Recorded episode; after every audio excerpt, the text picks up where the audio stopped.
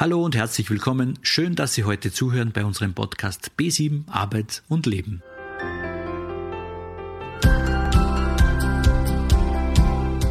Im heutigen Podcast bekommen Sie Ihren Leitfaden für die Feiertage mit. Anregungen und Ratschläge, wie wir besser mit den täglichen psychischen Belastungsproben umgehen. Im Interview Petra Reitinger.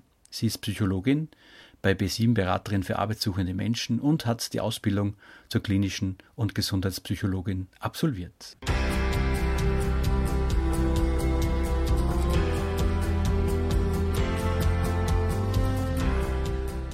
In zwei Tagen feiern wir das Weihnachtsfest.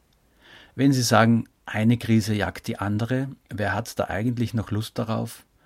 Da kann ich Ihnen nur sagen, schade, wenn Sie keinen Gefallen finden an der schönen Geschichte. Weil jetzt wäre die Zeit, besinnlich in sich hineinzuhören und in Ruhe nachzudenken. Egal, ob ich das festliche Drumherum will oder nicht. Vielleicht brauchen wir diese Nachdenkpause sogar. Wer in diesen Tagen nur das Dunkle und Schwarz sieht, kann auch nicht das Helle und Licht sehen. Wir entscheiden also, wie wir zu dem Weihnachtsfest stehen. Es kann ein wütendes Fest mit Abstand beziehungsweise wortwörtlich eine stille Nacht sein oder eine von Vernunft geleitete, fröhliche Weihnacht überall tönet durch die Lüfte froher Schall. Wie auch immer, lasst uns trotzdem froh und munter sein und ziehen Sie sich nun das Interview mit der Expertin rein.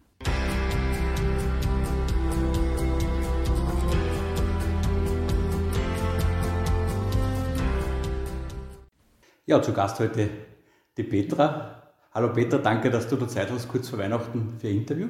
Hallo Thomas, sehr gerne. Ganz, ganz wichtig, dass wir das vielleicht nochmal durchgehen, was man so ein bisschen in Krisensituationen tun kann.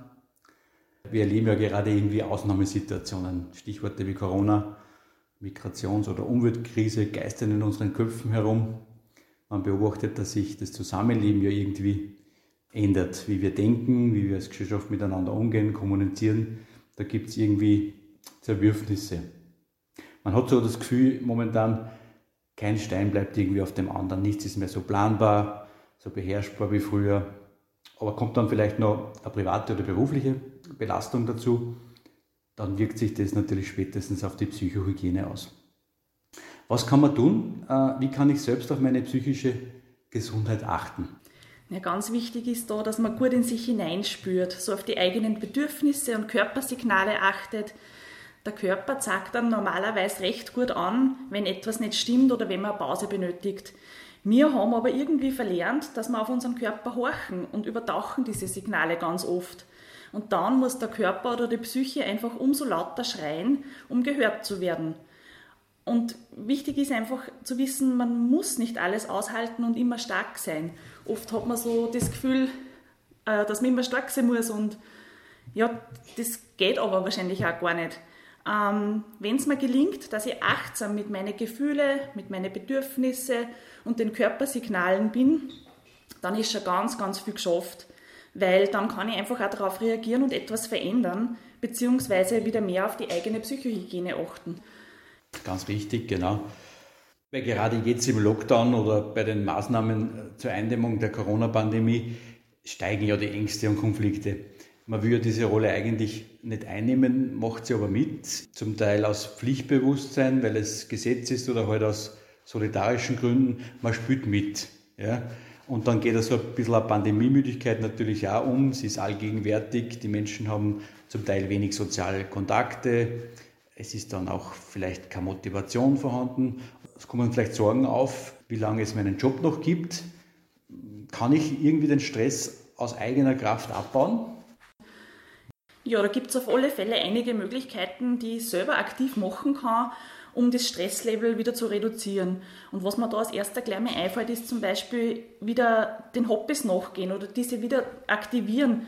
Ich kann mir überlegen, was mache ich denn grundsätzlich gern? Wo kann ich denn Energie tanken? Was bereitet mir Freude? Und vielleicht auch überlegen, was war denn das in der Vergangenheit, was ich da gern gemacht habe oder wo ich die Energie äh, auftanken habe können. Das kann zum Beispiel irgendwas Kreatives sein, was ich wieder aktiviere oder auch, dass ich irgendwas Neues lerne, wie zum Beispiel eine Sprache oder Schach oder vielleicht sogar Stricken lernen. Also da gibt es sicher ganz viele Möglichkeiten, was man da machen könnte. Ähm, ein zweiter Punkt, der mir auch gleich mal einfällt, ist Bewegung an der frischen Luft. Es gibt ganz, ganz viele Studien, die belegen, dass die Bewegung positiv auf die Stimmung auswirkt.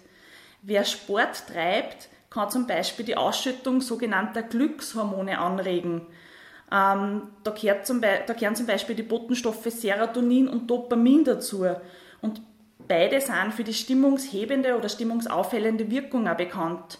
Und durch regelmäßiges Training kurbelt man nämlich nicht nur die Ausschüttung von diesen Glückshormonen an, sondern man drosselt auch jene von den Stresshormonen. Und da gehört zum Beispiel das Cortisol dazu.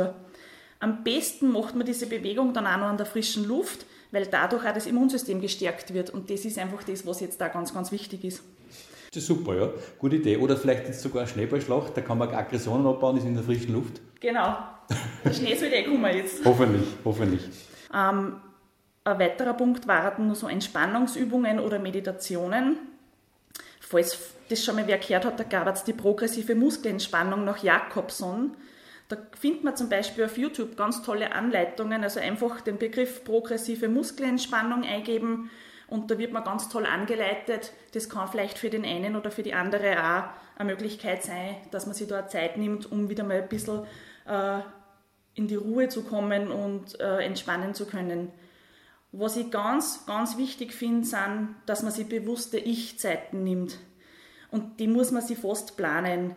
Ähm, die darf man sich ja gerne im Kalender wie einen Termin einschreiben. Dadurch wird es dann auch verbindlicher und ich nehme die Zeit für mich selber, äh, damit es dann auch wirklich funktioniert. Und das funktioniert gut, das spricht aus eigener Erfahrung. Also ich mache das wirklich auch so, wenn, wenn ich wieder mal das Gefühl habe, ich brauche jetzt eine Zeit für mich, ich trage mir das in meinem Kalender als Termin ein und der ist dann fix und dann nehme ich mir die Zeit auch. Und wie gesagt, ich spreche da aus Erfahrung, das ist ganz, ganz wertvoll. Was auch ganz wichtig ist, ist über die eigenen Sorgen sprechen. Das kann sein, dass man einerseits das mit der Familie macht oder mit Freunden oder Freundinnen, aber es gibt auch ein professionelles Helfersystem. Auf das möchte ich nachher dann noch ein bisschen genauer eingehen. Das kann auch sehr gut unterstützend sein. Ganz wichtig ist, dass man, sie, dass man den Fokus auf die positiven Dinge legt. Wir hören gerade alle viel Nachrichten und da kommt man eigentlich zurzeit fast gar nicht aus, dass man dass man mit negativen Schlagzeilen oder Neuigkeiten konfrontiert wird und zeitweise vielleicht sogar überrollt wird.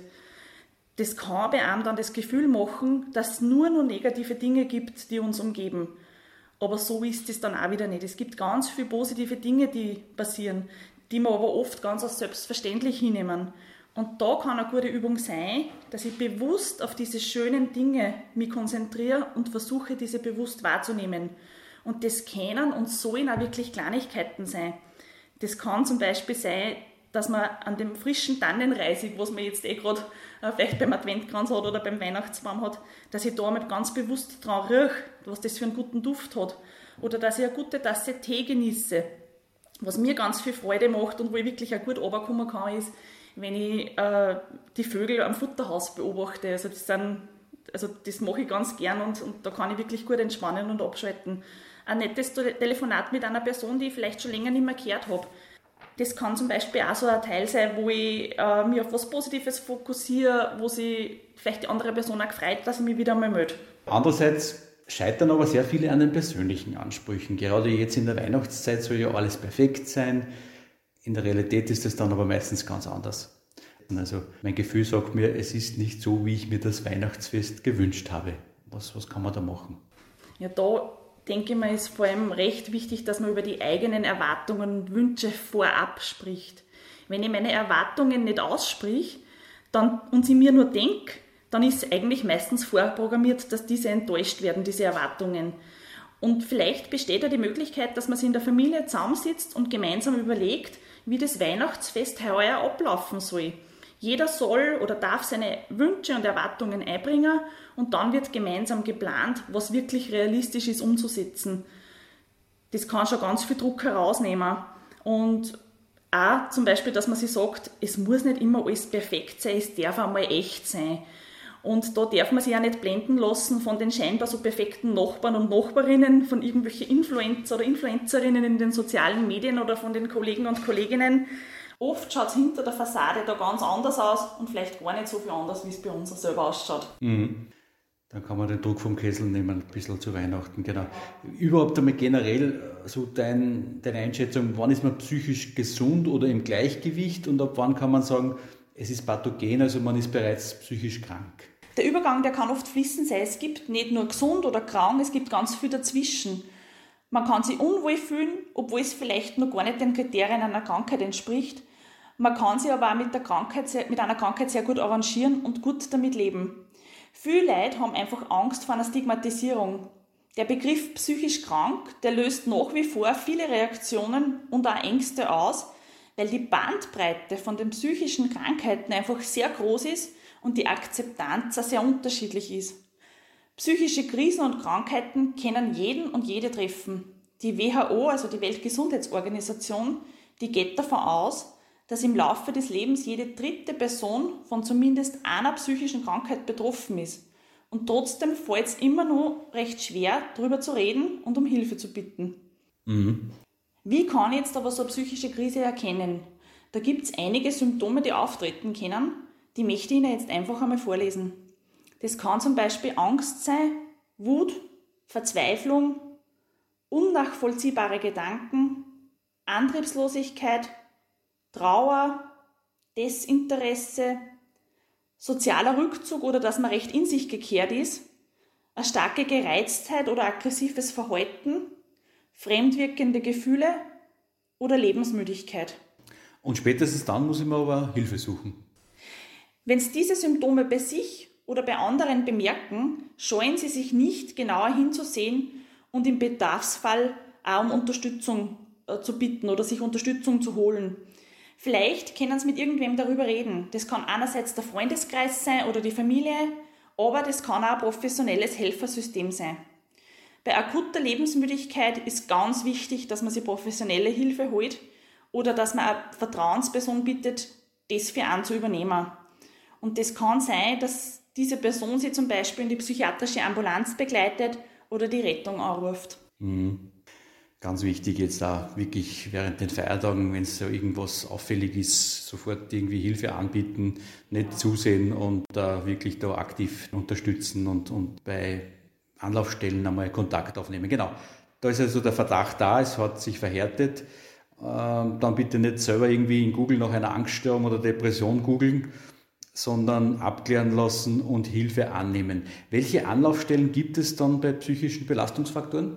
Genau, es gibt ganz, ganz viel, viele Anlaufstellen äh, für psychische Probleme oder Belastungsfaktoren. Und da fällt mir gleich als erstes einmal die, die Krisentelefone fallen mir da ein. Das ist zum Beispiel die Telefonseelsorge. Die haben die Telefonnummer 142 und die sind täglich von 0 bis 24 Uhr besetzt. Genauso die Krisenhilfe Oberösterreich. Da ist die Telefonnummer 0732 2177. Die sind auch täglich von 0 bis 24 Uhr da.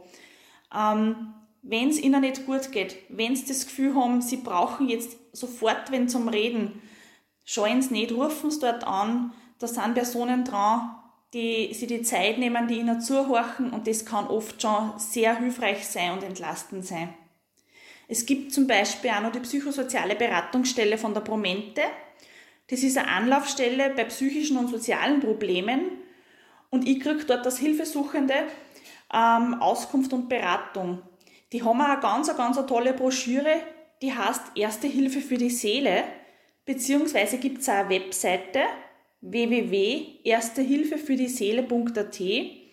Dort findet man ganz viele Informationen über psychische Erkrankungen, über Symptome und was ich machen kann. Also das würde ich Ihnen richtig ans Herz legen. Mir gefällt das total gut, wie das aufbereitet ist. Was es auch noch gibt, ist Migrare. Migrare, die bieten psychosoziale Beratung in folgenden Sprachen an, und zwar in Arabisch, Bosnisch, Kroatisch, Serbisch, Deutsch und Türkisch. Ähm, die Beratung ist nur mit einem Termin möglich. Bitte da im Internet noch die Kontaktdaten suchen. Ähm, Beratung in der Muttersprache ist oft einfacher, als wenn ich es zum Beispiel auf Deutsch äh, noch habe und das gar nicht meine Muttersprache ist. Was es auch noch gibt, ist die Clearingstelle Psychotherapie. Ähm, die vergeben Therapieplätze für kostenfreie Psychotherapie. Und diese kostenlosen Psychotherapiestunden, die bieten verschiedene Vereine in ganz Oberösterreich an. Die Vergabe dieser Therapietermine, die richtet sich nach der Dringlichkeit äh, der Behandlung und auch nach dem Anmeldedatum. Es gibt da kurzfristig bereitgestellte Therapieplätze. Ähm, es kann aber auch sein, dass man ein bisschen länger warten muss. Bitte dort anrufen, man wird dann auf die Warteliste aufgenommen. Bei Kindern und Jugendlichen ist die, Psycho also ist die Clearingstelle sehr daran interessiert, ähm, dass man so rasch wie möglich einen Therapieplatz vermittelt kriegt. Genau, die Fachärzte und Fachärztinnen sind für die Diagnosestellung zuständig, dass man einfach einmal weiß, um was handelt sie sich denn überhaupt. Ähm, und dass dann die richtigen Therapie, äh, Therapien eingeleitet werden und eventuell vielleicht, dass man eine gewisse Zeit lang auch mit Medikamenten überbrückt, dass die Medikamente da richtig eingestellt werden. Das kann oft notwendig sein und äh, kann Entlastung bringen. Mhm. Dann möchte ich vielleicht zum Abschluss noch ein letztes Bild irgendwie mitbringen. Also wenn man sich den Christbaum vorstellt, dann sind viele, viele Kerzen angezündet. Und ich hoffe für Sie, liebe Hörerinnen und Hörer, dass jede Kerze irgendwie für Fröhlichkeit, für Zufriedenheit steht. Sollte diese Kerze aber für Belastung stehen und es sind so viele Kerzen am Christbaum, dann bitte rechtzeitig auslöschen, nicht dass der ganze Christbaum dann in Flammen steht. Liebe Wettrich, danke fürs Gespräch und wünschen wir unseren Hörerinnen und Hörern alles Gute, dir auch schöne Weihnachten und liebe Hörerinnen und Hörer, machen Sie es gut. Vielen Dank fürs Gespräch, Thomas, und ich wünsche Ihnen frohe Weihnachten.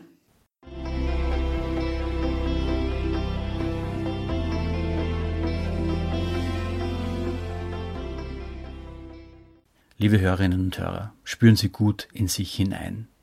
Achten Sie auf Ihre Bedürfnisse und Körpersignale. Reduzieren Sie Ihren persönlichen Stresslevel, so gut es geht.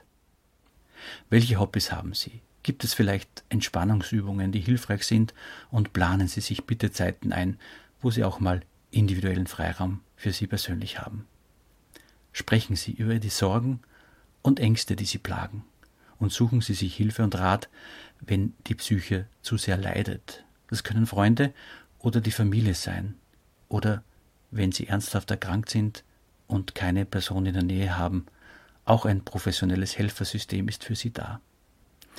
Übersteigen Sie nicht Ihre Erwartungen zu Weihnachten. Im Speziellen auch dann, wenn der Geschenkekreislauf nicht so funktioniert. Denken Sie daran, das Weihnachtsfest war eigentlich immer schon bescheiden und einfach. Da wurde ein Kind in einem Stall hineingeboren. Es war einerseits finster und kalt, die Eltern waren auf der Flucht. Doch da war andererseits dann dieses Licht, das vom Kind in der Krippe ausgeht, der Stern und die frohe Botschaft von den Engeln. Wir können jetzt wählen mit unserer Einstellung, was wir für ein Weihnachtsbild zeichnen. Entweder es dominiert die menschliche Not und die Krise oder die himmlische Freude, begleitet von Ruhe und Zufriedenheit fröhliche Weihnachten und alles Gute. In diesem Sinne, alles Gute, bleiben Sie neugierig, lieben Sie das Leben. Ich freue mich sehr, dass Sie hier sind. Dieser Podcast ist gefördert vom Arbeitsmarktservice Oberösterreich.